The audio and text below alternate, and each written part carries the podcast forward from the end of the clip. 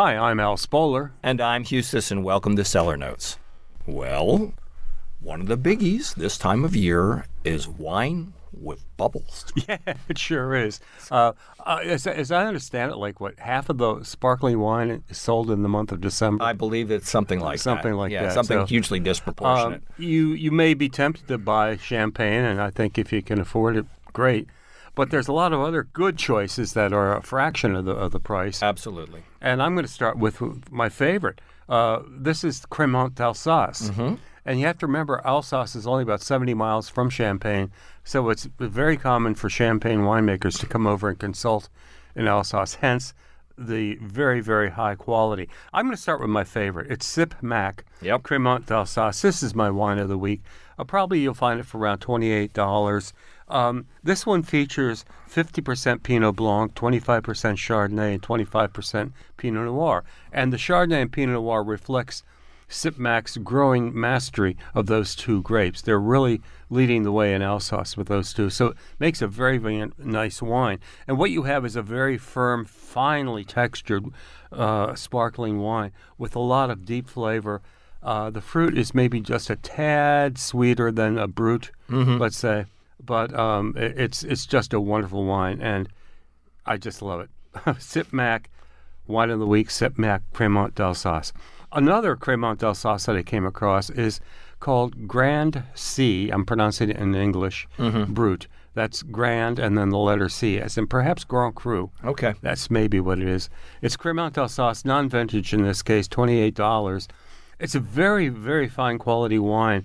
Uh, if you slipped it into a tasting of champagne, you probably wouldn't spot it as a ringer. Really? Yeah, that's how good these wines are.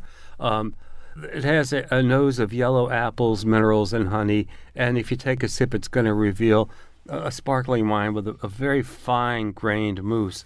The flavors start with lemon peel that transforms quickly into kind of a dry mineral flavor amidst a burst of, of, of fizziness. Sounds great.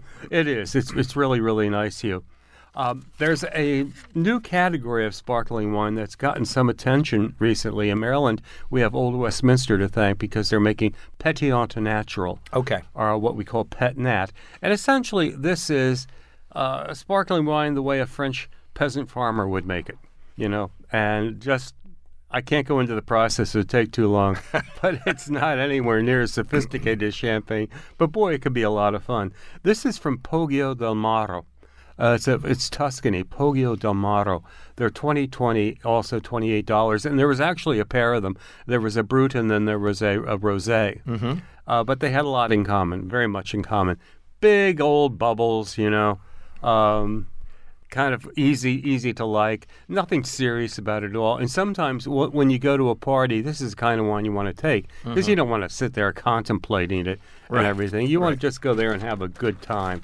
So the Poggio Del Maro Pet Nat, they call it. I really recommend it. It is a lot of fun. Here's a few other wines that over the years I've come to really uh, appreciate.